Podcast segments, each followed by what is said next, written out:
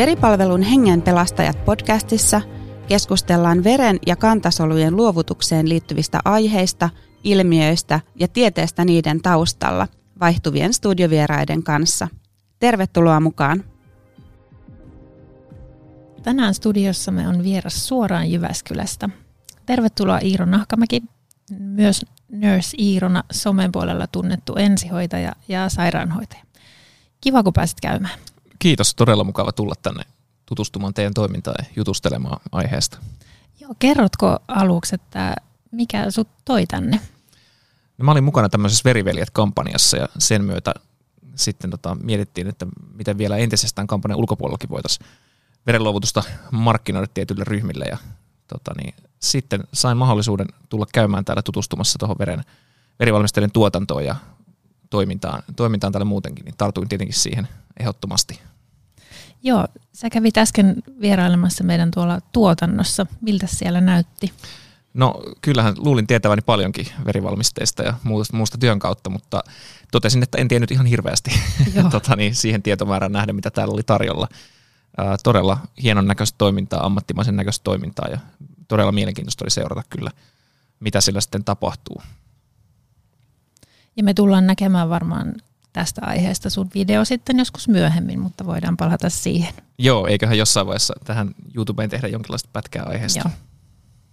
Sä työskentelet ensihoitajana ja näet varmasti työssä tilanteita, jossa ihmisen elämä on hyvin pienestä kiinni. Millaista ensihoitajan työ on? Ensihoitajan työ on hyvin vaativaa, monen alan asiantuntijuutta paineen alla kiireessä kriittisessä tilanteessa toimimista ja toki hyvin, hyvin ihmisläheistä työtä, että ihmisten kanssa ollaan töissä ja potilas on aina meidän työn keskiössä, että jos ei ole potilaita, niin ei tarvita ensihoitoakaan lähtökohtaisesti. Niin hyvin laajavastuinen, vaativa, vaativa ammatti, jota suoritetaan vaihtelevassa ympäristössä, koska me ei oikeastaan meidän tehtäväpaikkoja tai potilaita päästä koskaan valitsemaan. Mitä siinä tapahtuu, kun ensihoito menee potilaan luokse? Mistä se kaikki alkaa? No kaikki alkaa siitä, että joku soittaa apua, joku hälyttää tai soittaa hätäkeskukseen ja hätäkeskus hälyttää apua. Eli se on tavallaan se avun ensimmäinen lenkki aina. Ja sitten hätäkeskus tekee arvion, että minkälaista apua tarvitaan ja hätäkeskus lähettää sitten esimerkiksi ambulanssin kohteeseen. Sitten me saavutaan potilaan luokse ja tietenkin selvitetään matkalla ehkä jo, että mistä on kyse, minkälaisen asian takia on soitettu apua. Täällä kohteessa sitten arvioidaan, että miten me voitaisiin ammattitaidolla ja osaamisellamme olla avuksi siellä. Ja toki sitä arvioidaan potilaan tilannetta, mitä on tapahtunut, minkälaisia asioita siihen liittyy ja sitten pohditaan, pohditaan siinä, että miten, miten voitaisiin olla hyödyksi ja mikä kutakin potilasta auttaisi parhaalla mahdollisella tavalla. Monilla on varmaan sellainen mielikuva, että ensihoito menee paikalle onnettomuustilanteessa verta vuotavan potilaan luokse. Ainakin näin tapahtuu TV-sarjoissa. Pitääkö tämä mielikuva paikkansa? No se pitää paikkansa, että kyllä me mennään onnettomuustilanteisiin myös vertavuotavien potilaiden luokse. Et sinänsä se on ihan totta, mutta ehkä se mitä siellä tapahtuu sitten varsinaisesti potilaiden kanssa niin on aika erinäköistä mitä TV-sarjoissa. Että totta kai lääketieteellisin perustein hoidetaan kaikki potilaat ja pyritään selvittämään tiettyjä protokollia ja järjestelmiä noudattaen, että mikä, mikä potilaalla on hätänä ja miten, mitä me voidaan tehdä siinä ensihoidon toimesta ja mitkä asiat on sellaisia esimerkiksi, mitkä pitää sairaalassa sitten, sitten toteuttaa.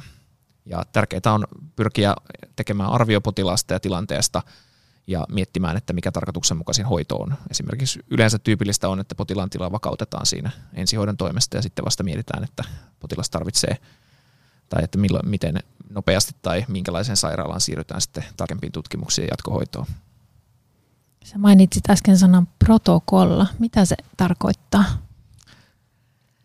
No se tarkoittaa tällaista äh, ikään kuin normaalitoimintamallia, eli meillä on vaikka yhteiskunnassa ja toki, toki jopa jossain asiassa jopa maailmanlaajuisesti sovittu, että tietyn tyyppisissä tapauksissa tutkitaan tietyt asiat tai noudatetaan tietynlaista järjestystä toiminnoissa.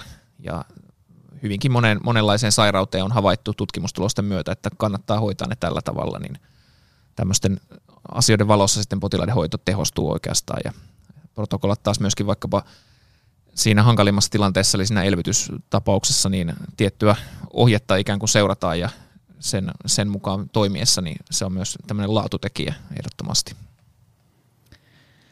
Kuinka usein verivalmisteita käytetään ambulanssissa? No tarkkaa tilastoa en, en, en muista, mutta kyllä niitä joka kuukausi käytetään useita, ehkä kymmenisen kappalettakin jopa kuukaudessa. Ensihoidossa, että sairaalan sisällähän niitä käytetään joka päivä käytännössä, mutta ensihoidossa niin useita kertoja kuukaudessa kuitenkin sitten. Ja onko ambulanssissa aina olemassa esimerkiksi hätäverta, siis O-miinusta, joka käy kaikille? Tällaisessa normaalissa ambulanssissa ei lähtökohtaisesti Suomessa ole. Eli sitten mikäli sitä hätäverta tai verituotteita tarvitaan tehtävällä, niin tyypillisesti sen sitten kuljettaa sinne lääkäriyksikkö, helikopteriyksikkö tai jokin tämmöinen erikoisyksikkö, kuten esimerkiksi vaikka ensihoidon kenttäjohtaja tai muuten. Mutta normaali ambulansseissa ei verta Suomessa lähtökohtaisesti ole.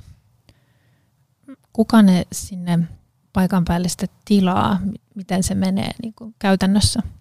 No tiettyjen kriteerien täyttyessä tai tilatapauksena olla sellainen tietynlainen, niin sitten voidaan tehdä päätös, että käynnistetään esimerkiksi hätäveriprotokolla tai hankitaan verituotteita. Tämmöinen tilanne saattaa tulla kysymykseen, jos potilas on vaikka menettänyt huomattavasti verta tai hänellä on joku sellainen lävistävä vamma, minkä takia verta on paljon mennyt tai joku muu hankala tilanne, mihin tarvittaisiin lisäverta. Ensihoidosta löytyy tämmöisiä kirkkaita nesteitä suonensäiseen nesteytykseen, mutta ne on keittosuolaliuosta tai vastaavan tyyppisiä nesteitä ja kaikki tietää, että suolavesi sopii lähinnä pastan keittoon ja se ei happea kuljeta veressä kuitenkaan tai elimistössä kuitenkaan, niin sen takia se verituote on sitten ihan ehdoton semmoisissa tietyissä, tietyissä tapauksissa. Sä mainitsit muutama esimerkki äsken, että jos on vaikka runsas verenvuoto tai joku lävistävä vamma, mutta onko jotain muita tilanteita, millä perusteella verivalmisteita voidaan antaa niin kuin ensihoidossa? No potilasta arvioidaan tiettyjen mittareiden mukaan, esimerkiksi vaikka sydämen sykettä, verenpainetta, näiden suhdetta tai muita mittaustuloksia voidaan hyödyntää. Toisenaan myöskin sitten tämä vammamekanismi, eli miten se vammautuminen tai sairastuminen on siinä tapahtunut, niin voi antaa meille viitteitä, että nyt ehkä olisi syytä, syytä käyttää tässä tota, niin hätäverta potilaan tilan helpottamiseksi. Tapauksia on hyvin monenlaisia ja tietenkin hyvin potilasta riippuen, mutta heittäisin tälleen omasta kokemuksesta, että kyllä ne tyypillisesti on tämmöisiä vammautuneita potilaita, jotka sitä verta tarvitsee akuutisti. Joo. Onko sulla jäänyt itsellä mieleen uran varrelta joku semmoinen esimerkki verivalmisteisiin liittyen?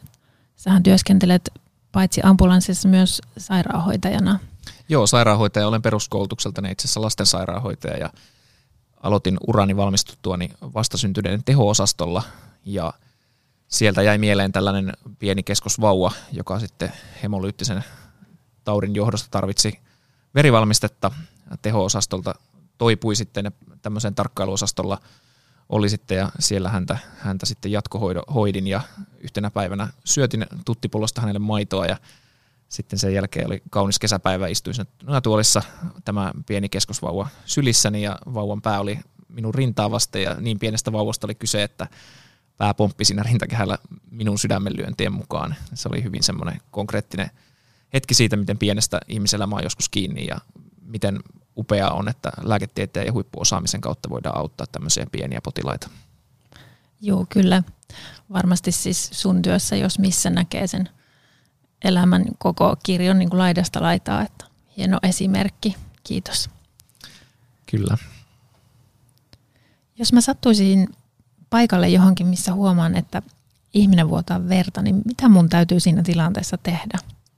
No totta kai täytyy huomata, että jos verenvuoto on hyvin suurta, niin täytyy hälyttää apua tietenkin. Eli vaikka hätänumeroon soittamalla tai huutamalla jollekulle muulle, että soittaa apua.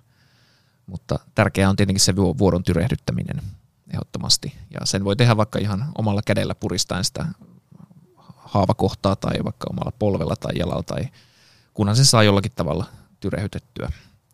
Tietenkin sitten tärkeää on miettiä, että onko se vuoto semmoista, voisi puhua jopa katastrofaalisesta vai onko sitä vaan verta silmin nähden paljon siinä. Eli tyypillisesti empiirisesti ensihoidossa me saadaan ilmoitus, että verta on tullut aivan kammottavan paljon. Ja tullaan kohteeseen ja katsotaan sitä asiaa ehkä hieman toisen silmin kuin maalikko ja katsotaan, että ei tässä nyt ihan niin paljon sitä kuitenkaan tullut. Että ehkä tämä voisi verrata sillä tavalla, että verenluovutuksessa ihmisiltä otetaan noin vajaa puoli litraa verta, puolisen litraa suurin piirtein ja Jollekin saattaa tulla huimausta, mutta pääasiassa ihmisen ei sitä oireile millään tavalla. Ja sen sijaan, jos, jos tota, kaadat puolen litran limsapullon täyteen vettä ja kaadat sen päällesi, niin olet ihan märkä siitä. Eli se ehkä havainnollistaa sitä, että pienikin määrä verta sotkee aivan valtavasti. Ja siksi yleensä puhutaan, että verta on todella, todella paljon. Joo. Että oikeastaan hyvänä yleisohjana, että jos sitä verta oikein pulppua tai suihkua jostakin, niin sitten puhutaan tämmöisestä niin kuin henkeä uhkaavasta vuodosta. Ja silloin se paras ensiapu on siihen tyräyttää se ihan vaikka omiin käsiin puristamalla. Tätä myös ensihoito tekee potilaan kohdatessa ensimmäisenä. Joo. Moni saattaa kaivata rohkaisua ja kokemusten vaihtoa ennen kuin tekee lopullisen päätöksen esimerkiksi verenluovutukseen liittyen. Ähm, sä oot tehnyt hienoa työtä verenluovutuksen puolesta puhujana ja oot mukana Veriveljet-kampanjassa. Keitä nämä veriveljet on ja mitä he tekevät? No Veriveljet-kampanja on luotu siihen tarpeeseen, että saataisiin erityisesti miehiä innostettua luovuttamaan verta. Ja Veriveljet-kampanjat toteutettiin Keski-Suomessa siten, että valikoitiin paikallisia vaikuttajia ja julkisuuden henkilöitä mukaan innostamaan sitten omia sidosryhmiä ja toki muutenkin esimerkinomaisesti luovuttamaan verta sitten yhteiseen pottiin. Ja se oli hieno kampanja, sillä tavoitteet saavutettiin myös oikein makeasti. Oli tosi kiva kuulla, että huomattava määrä ihmisiä sitten oli tämän myötä aktivoitunut jopa luovuttamaan verta ihan uutenakin. Joo. Se oli todella mukava kyllä kuulla. Mikä sai sut lähtemään mukaan kampanjaan? No mä ajattelen, että se töissä annan itsestäni ammattiosaamista, niitä taitoja käytän siellä ja autan sillä ihmistä, mutta tämä verenluovutuksessa oikeastaan se oma veri on parasta, mitä voisin antaa ihmiselle sitten avuksi sen oman ammattitaitoni lisäksi. Ja, eli haluan olla osa auttavaa auttamisen ketjua myös sitten muutenkin. Joo, veripalvelussa kaivataan tietysti kaikenlaisia luovuttajia, mutta etenkin miesluovuttajia, sillä – naiset ovat edelleen enemmistössä verenluovuttajissa ja tällä hetkellä suhdeluku on naisten eduksi noin 60 prosenttia, kun miehiä luovuttajista on noin 40 prosenttia. Ja miehethän on niin erinomaisia verenluovuttajia, sillä he pystyvät luovuttamaan verta naisia useammin ja siis miesten, miesten verivolyymi on suurempi. Ja veriveljet on nimenomaan puhunut siitä, että miksi miehet eivät luovuta verta.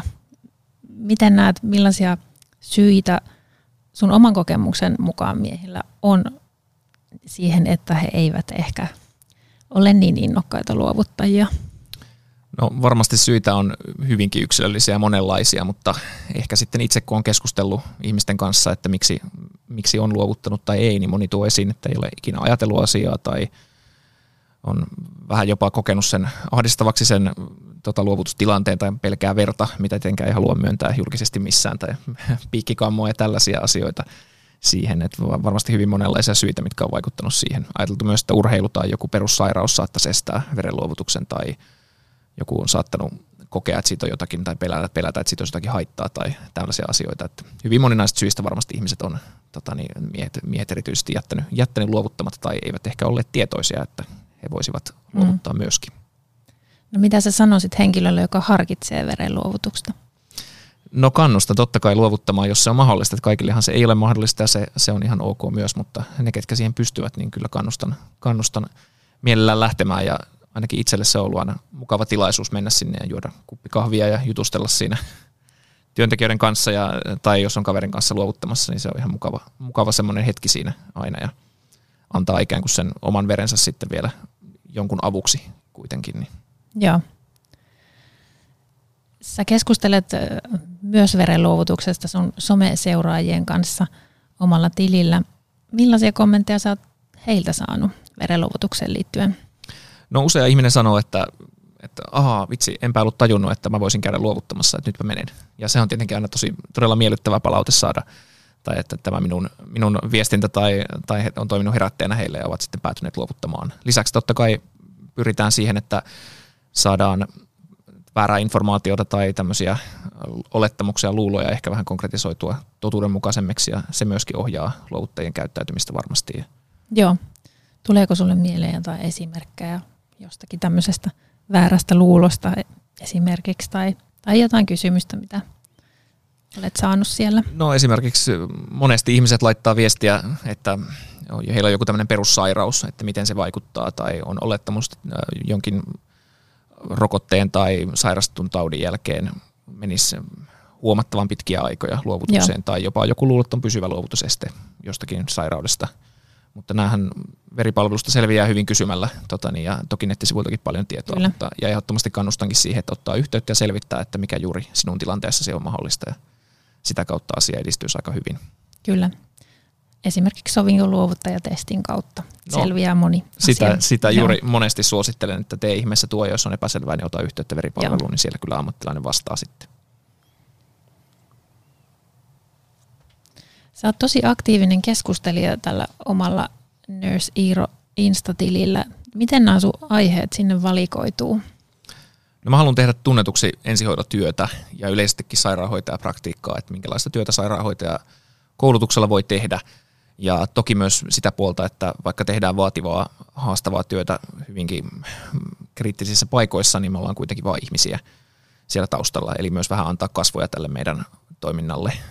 Ja jos ensihoidon suhteen, niin tavoitteet tietenkin siinä, että joku vaikka saisi jonkun ensiapuniksin tai ymmärtäisi, että tässä tilanteessa pitääkin soittaa hätäkeskukseen ja jos sillä jonkun, joku voidaan joskus pelastaa, niin se on varmasti maksanut koko kaikki, kaiken tähän käytetyn ajan takaisin kyllä saman tien sitten. Toisaalta taas myös palvelun tehostumista, että tämmöisessä tilanteessa voit turvallisesti seurata asioita, tehdä itse kotona ja hakeutua sairaalaan tai yleisestikin tämmöinen terveysviestintä hyvin tehtynä niin on mielestäni hyvin tarpeellista kyllä. Kyllä varmasti. Tähän loppuun mä haluaisin kysyä vielä sulta, kun kerroit tuossa aiemminkin, että työssä on semmoisia hyvin koskettavia hetkiä välillä. Että mikä sun työssä on parasta? No kyllä se varmastikin täytyy olla se merkityksellisyyden kokemus, eli tunne ja kokemus siitä, että minun toiminnalla, osaamisella, ammattitaidolla ja toki tällä niin kuin persoonalla on väliä. Eli minun ratkaisuilla on merkitystä jollekin ihmiselle, ehkä jopa hänen elämässään hyvinkin konkreettisesti jossain kohtaa. Ja se on semmoinen asia, mikä motivoi, motivoi paljon työssäkin silloin, kun se työ tuntuu myös hyvin raskaalta. Ja ajattelen myös, että samaa merkityksellisyyden kokemusta niin voi saada ja saankin itse myös ihan verenluovutuksella. Eli silloin saan yhtä lailla olla osa avun ketjua oikeastaan. Kiitos, se oli tosi hyvin sanottu ja tosiaan ei varmaan tarvitse kovin kaukaa sitä merkityksellisyyttä hakea. Ei työssä eikä sitten myöskään verenluovuttajana. Kiitos vielä tosi paljon, kun tulit meidän vieraaksi ja kerroit sun työstä. Ja kiitos tosi paljon myös siitä, että sä jatkat verenluovutuksen puolesta puhumista. Kiitos. Oli todella mukava tulla tänne käymään ja tota, mielellään sitä puhuu tärkeiden merkityksellisten asioiden puolesta. Juuri näin. Kiitos kun kuuntelit. Jakson kuvauksesta löydät aiheeseen liittyviä linkkejä. Jos sulla on kommentteja tai kysyttävää, tule keskustelemaan aiheesta veripalvelun Instagram-tilille at veripalvelu.